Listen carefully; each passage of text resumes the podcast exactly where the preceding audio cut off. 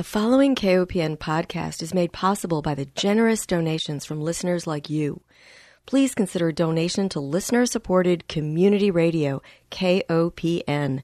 You can donate securely online at kopn.org. Thank you.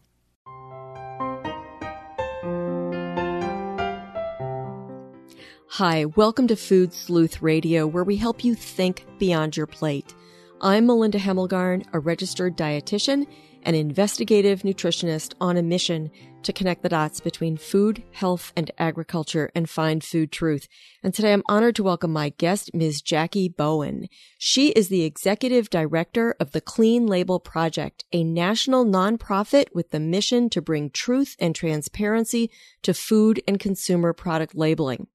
Before coming to the Clean Label Project, Ms. Bowen held several technical standards development and leadership roles within the World Health Organization, NSF International, and most recently she served as the general manager of Quality Assurance International, the largest domestic USDA organic certifier. Ms. Bowen has worked on certification offerings, including the Non-GMO Project and Certified Gluten Free. She earned a BS in Environmental Biology from Michigan State University, a Master of Public Health in Management and Policy from the University of Michigan, a Master of Science in Quality Engineering from Eastern Michigan University, and a postgraduate certificate in Innovation and Business Strategy from MIT. You have assembled a terrific board of directors, Ms. Bowen, on the Clean Label Project, including veterinarians, doctors, a dietitian, chemist, and an attorney. So you are very well suited to talk about the idea of how do we bring more truth and transparency to our food system. Welcome. Oh, thank you so much for having me. Well, I'm curious to know you've got an MPH, a master's in public health. What was it that led you to be curious about food labeling and quality assurances in the food system? Yeah, that's a great question. What ultimately led me down my path was I grew up in Michigan, northern Michigan actually, which contributed to my love for the outdoors. Obviously pursued an undergraduate degree in environmental biology, looking to forge my personal and professional interests. What ultimately kind of brought me to Clean Label Project is that over the past several years, we've seen a proliferation of on-package label claims. Things like certified organic, non-GMO projects, certified gluten-free, all of which are so important to public and environmental health. But what's interesting is over the past several years, We've also seen an increase in consumer, media, and regulatory attention being paid to industrial and environmental contaminants and toxins. Chemicals of concern, including things like heavy metals, pesticide residues, and plasticizers, with known links to endocrine disruption, infertility, and cancers. But what's interesting is that in the court of law, these things are largely not paid attention to, but in the court of public opinion, it's a different story. We see these things play out in the media all the time whether it's glyphosate in best-selling breakfast cereals or BPA leaching from plastic bottles, consumers are increasingly concerned about dietary exposures to known contaminants. Yeah. And it is amazing to me. I looked at some of your white papers. I looked at some of the reports that you've done, some of the products that you've looked into, and I want to take some time to dive into those because I think that people may be surprised to learn, for example, that was it 80% of infant formulas were contaminated with 80% of infant formulas tested positive for arsenic. 36% of samples contained lead. Yes, that's absolutely correct. We actually published a peer reviewed academic journal within the Science and Total Environment about our investigation into baby food and infant formula. We tested north of 500 of America's best selling baby foods and infant formula. And to specifically answer your question about infant formula, when it comes to infant formula, it's the exclusive form of nourishment for so many babies during the most vulnerable period of immune system and brain development. In fact, the World Health Organization says that the first thousand days of life are critically important for the long-term health and wellness of a human. So for us, making sure that babies have more of the good stuff, less of that bad stuff is so important during those early years.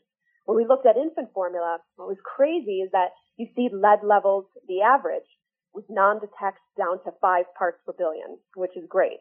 But what we did also identify is that two of the top selling formulas actually exceeded 30 parts per billion of lead. To put that number into perspective, the average amount of lead found during the Flint, Michigan drinking water crisis was 27 parts per billion. You armed parents with this type of information, they will make different choices in terms of what's in the best interest for their children.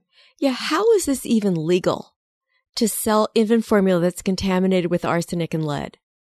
Uh, you know what's interesting is that for the most part, the food safety regulatory fabric in America is largely focused on pathogens and microbiological contaminants. Things like E. coli, salmonella, listeria, things linked to salad mix recalls or burrito restaurants, things that are largely, you'll know if you're sick within 24 to 72 hours. But when you look at things like heavy metals and pesticides exposure, these are things with known links to cancers and reproductive harm, but it largely doesn't manifest itself into chronic disease until after years, even decades of exposure. So you don't see this immediate effect. And therefore you really don't talk about it or hear about it that much when it comes to federal regulations. Hmm. And where is this coming from? Is it that the water is contaminated? Water amongst other things. Overall, what has happened is that because of our societal choices around mining, fracking, industrial agriculture, these different types of contaminants, they end up in the air, they end up in the water, and they end up in the soil. And unless brands proactively look at food safety differently and they source ingredients differently, that it's not just a matter of complying with federal law, which I frankly refer to as table stakes, it's a matter of looking at what it is that consumers expect a product to be. That's the ultimate root cause or where it's coming from. The absence of regulation is breeding complacency that we're essentially comfortable with it because nobody's paying attention to it. But let's also be honest, when it comes to heavy metals, there's also a fair amount that's naturally occurring in the Earth's crust. Right. However, many human factors also contribute to this contamination. Wow.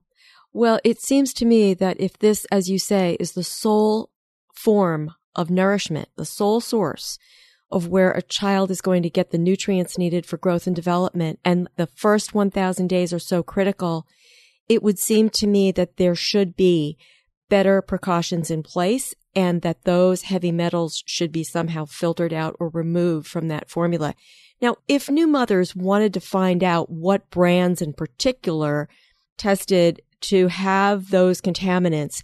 Can they find that out at your website? How do we go to the next step in terms of I've got this new baby. I want to make sure that I choose the very best formula on the market if I'm not, for whatever reason, able to breastfeed. Yes, absolutely. Come and see us at cleanlabelproject.org. You can check out all the brands that we have evaluated and certified, and I'm happy to provide more information. This is such an important, critical topic for new families. And what's also you know, especially for me and to your point about public health, when it comes to infant formula, what we overall see is that low income women of color have higher uses of infant formula than Hispanic women. And so what we see is that is a population that is especially critical to make sure that we get this information to. All right. And just for our listeners, the website to go to is cleanlabelproject.org and I will provide a link to that as well. All right. I want to dive into some of the other foods and beverages that you have researched. You looked at decaffeinated coffee. This is so interesting because you found that certainly there are some groups in our population who should not be having caffeinated coffee, such as pregnant women, those with heart disease. You go to the store, you're looking for a decaffeinated coffee, but some products use methylene chloride to remove caffeine. What's wrong with that compound?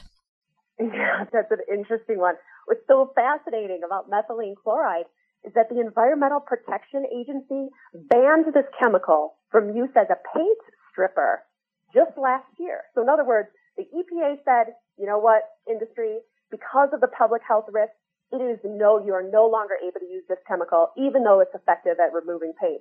What's interesting though is to date, the EPA has not banned, or the FDA has not banned the use of methylene chloride to decaffeinate coffee. And in fact, this solvent is even present in low levels in decaffeinated coffee beans.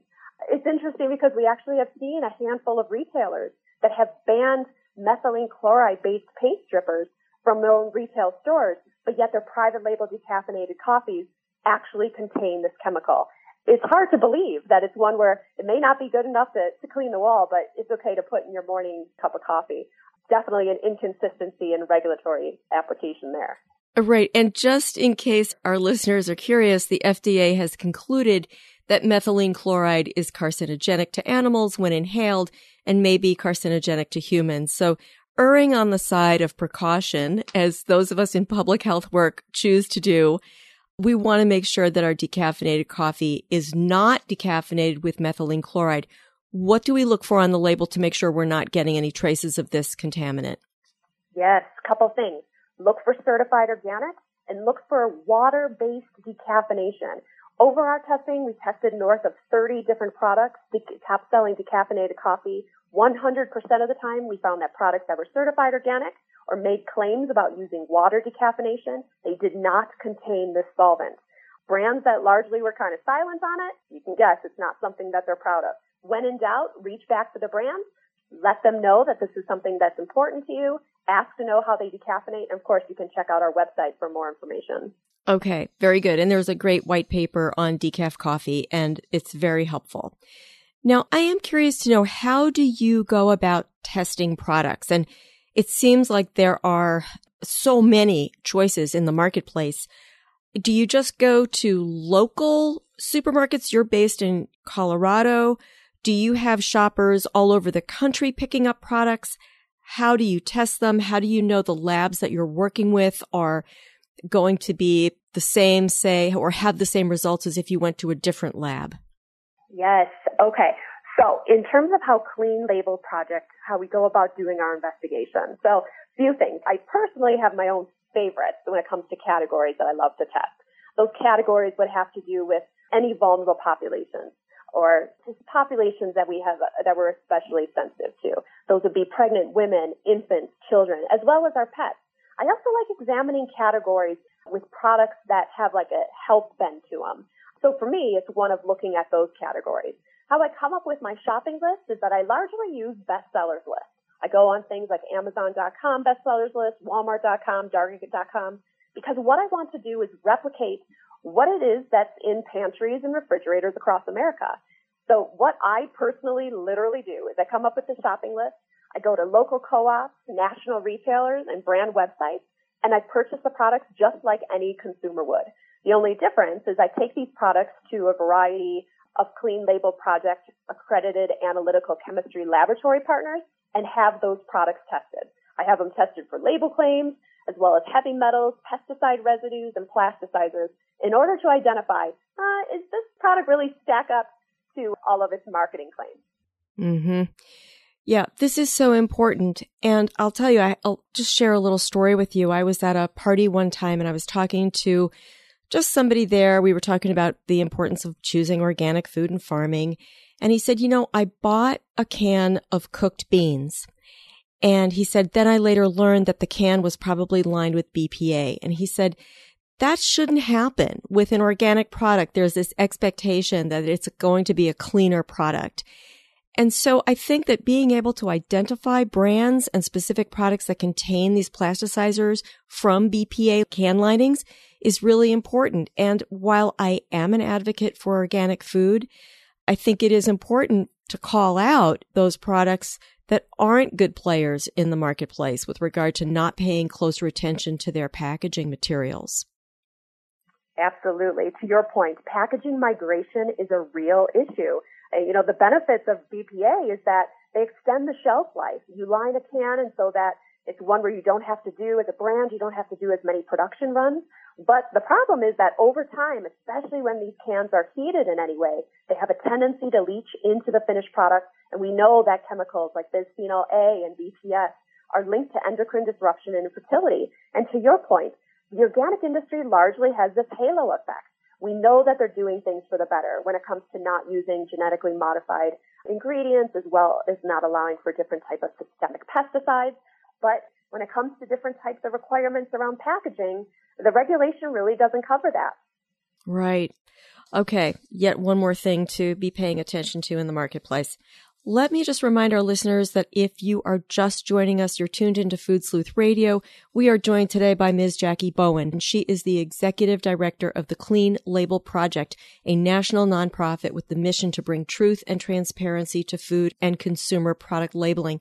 Jackie, let me ask you, when you do find a product that has some negative attributes.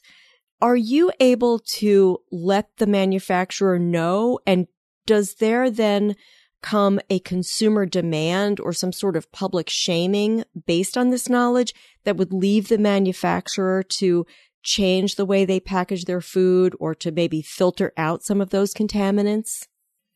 Yeah, that's an interesting question. I'll tell you a story on that one. So first, to answer your question, yes. When we see egregious, significant potential risk to public health, we notify FDA and the authorities of those types of issues. We absolutely do that. What's interesting is Clean Label Project did an investigation several years back into the true contents of America's best-selling protein powders. And so what I did, this was back in 2018. So we tested, oh, I believe it was 121 of the best-selling protein powders in America, made up 42 brands. In advance of publishing my investigation, I contacted all of the brands in advance and I notified them, said something along these lines. Hi, my name is Jackie Bowen. I'm the Executive Director of Clean Label Project. In the spirit of public health and continuous improvement, I'm contacting you today because I'd like to share with you your raw data in terms of your test for your products. Part of our 2018 protein powder study, we pulled these samples. We test them for these different contaminants, and I'd like to share with you your test results. So here's a question for you. Of those 42 brands that I contacted, offering to share with them their raw data on their levels of heavy metals, pesticide residues, residual solvents, plasticizers, how many of those brands do you think took me up on my offer to see their data? Oh my gosh, I would hope they all would. Two, but both of them sent me cease and desist letters. so rather than have the information and look to improve, instead the attempt was to try and silence the messenger. Now, the thing is where Clean Label Project is fortunate is I don't make my recommendations. I don't do my studies based on personal opinions. Rather, the investigations are based on analytical chemistry using ICP-MS, tandem LC mass spectrometers. So it's one where it's based on data. The thing is, is like at the end of the day, is there's a fair amount of brands out there looking to protect the status quo when it comes to the current food safety and food policy in America. Clean Label Project is a disruptor in the space. So, you know, if you check us out online, there's a fair amount of opposition into Clean Label Project approach to bringing the truth to consumers. And what about the labs? There was some discussion on a food summit where we were both participating and somebody mentioned that there are some labs that will not test for certain ingredients, like glyphosate, for example. That's the major ingredient in Monsanto's Roundup, now Bayer. Do you find that there are some labs that don't want to work with you to identify certain ingredients or contaminants? Oh, absolutely. Absolutely. In fact, I have my own practice in order to make sure that the products that I'm testing remain confidential because I want to make sure that I truly have an independent test result. So I almost make it a double blind study so they have no idea what it is that they're testing so that I know that I can truly trust those test results. To your point, it's one where, you know, when it comes to analytical chemistry, this instrumentation has the ability to be calibrated to very low sensitivities, literally testing down to the parts per billion and even parts per trillion levels. What you sometimes see that brands do, this gives brands as well as consumers a false sense of comfort and security.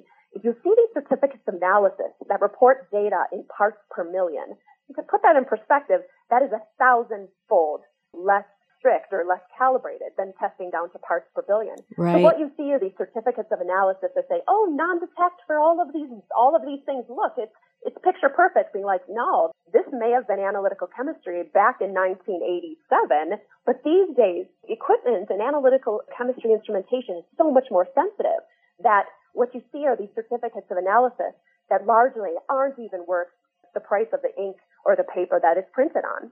That's so interesting.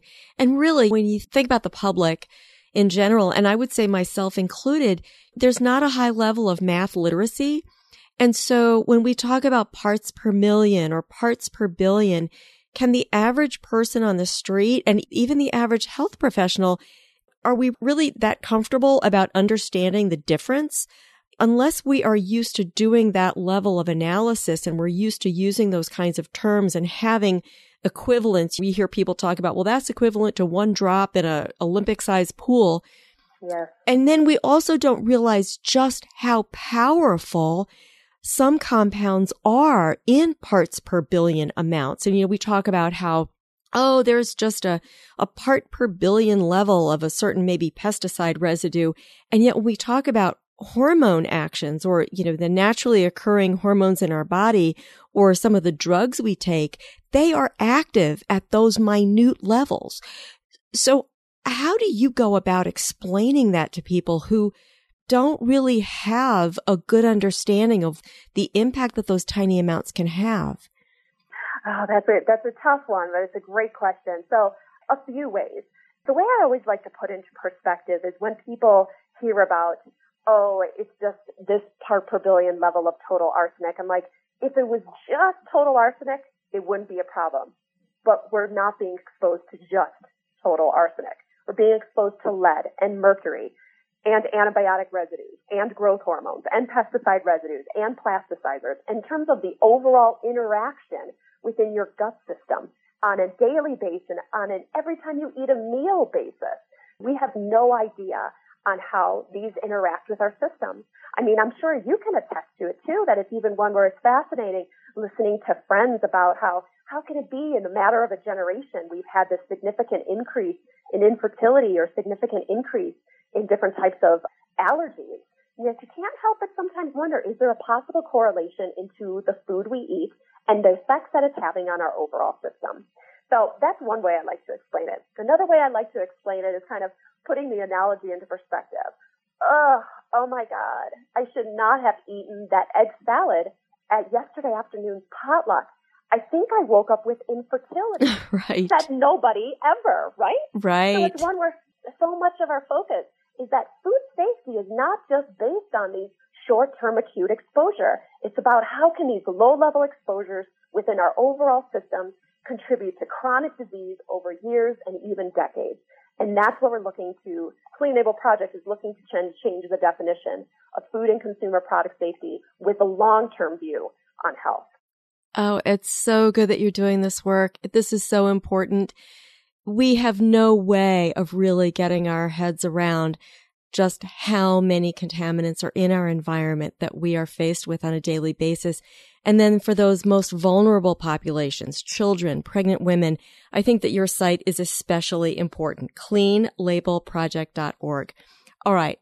One of the comments that you made during a recent food summit was about CBD products. And I know these are very popular right now.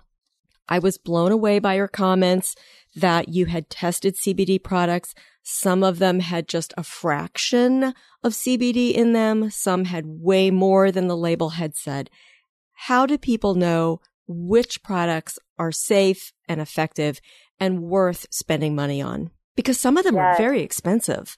You're absolutely correct. And that was the exact reason that Clean Label Project conducted an investigation of the best-selling CBD products in America. I mean, it, this industry is expected to hit 22 billion by 2022. It's such a hot product category right now. And the thing is, it's frankly premium priced, and we know that it hasn't had that regulatory scrutiny that other categories have. So we tested the top-selling CBD products in America, and to your point, we uncovered a fair amount of fascinating findings, to say the least. But there's one thing that holds true for CBD, as well as all the other product categories, that whether I'm looking at baby food, pet food, protein powder, or CBD, there's one common denominator that is a predictor of finished product quality and purity. And that one thing is vertical integration. In other words, it's that concept of know your farmer, know your food. 80% of products and foods in America use a co-manufacturer. That means that brands outsource the ingredient sourcing as well as the formulation to a third party. This is not necessarily a bad thing. However, if you are not intimately involved in the ingredient sourcing, the testing, and the supplier assurance, you have a higher propensity to not be able to determine the finished product quality or purity. In CBD products, as well as in baby food and pet food, the more vertically integrated a brand is, the more that a finished product manufacturer owns their farm, grows their own products and therefore knows exactly where it comes from, the higher predictor it is of that finished product quality and purity. Wow. And how evident is that from the product on the shelf? It's really up to the consumer then to figure all this out. And it's not easy. No, you're absolutely correct. It's not easy. I will say this, is that one thing is true, is that brands that do vertical integration, they like talking about it. They're, they tell their beautiful stories about their farms, about their vineyards, about their operations. And the thing that's great about it is it's, it's scale neutral. You can see big brands that are vertically integrated as well as small and local operations. So it's a matter of sometimes doing your homework, especially if you have different products and brands that your family especially loves. Then it's a matter of maybe know that brand a little bit deeper, ask more questions. Hmm. Yeah, that's really good advice.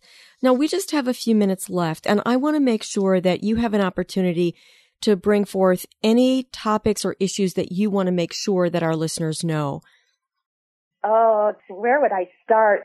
in terms of it's always interesting to me because whenever I run into people either in the airport or they hear what I do, they always will say things of like, "Oh my God, what do you eat?"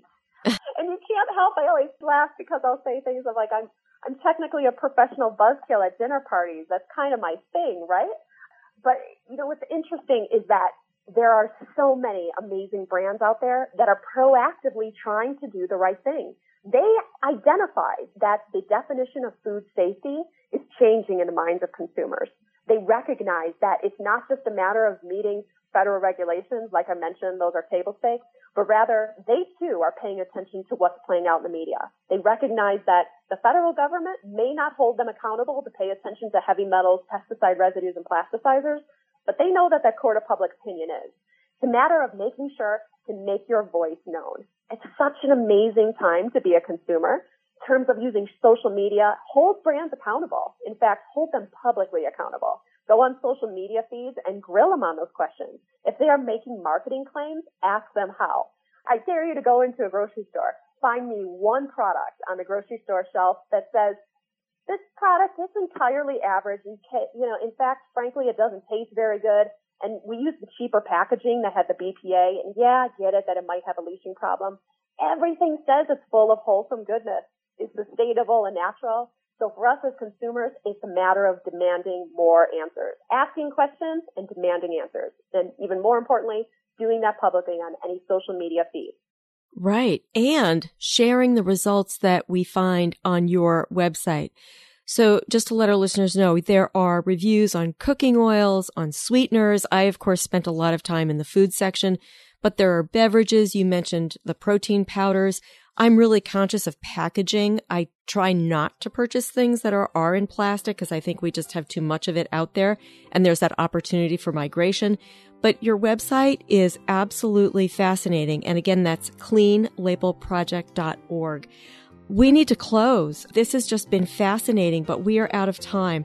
So, in closing, I want to thank our listeners for joining us. I want to remind everyone that Food Sleuth Radio is produced by Dan Hemmelgarn at KOPN Studios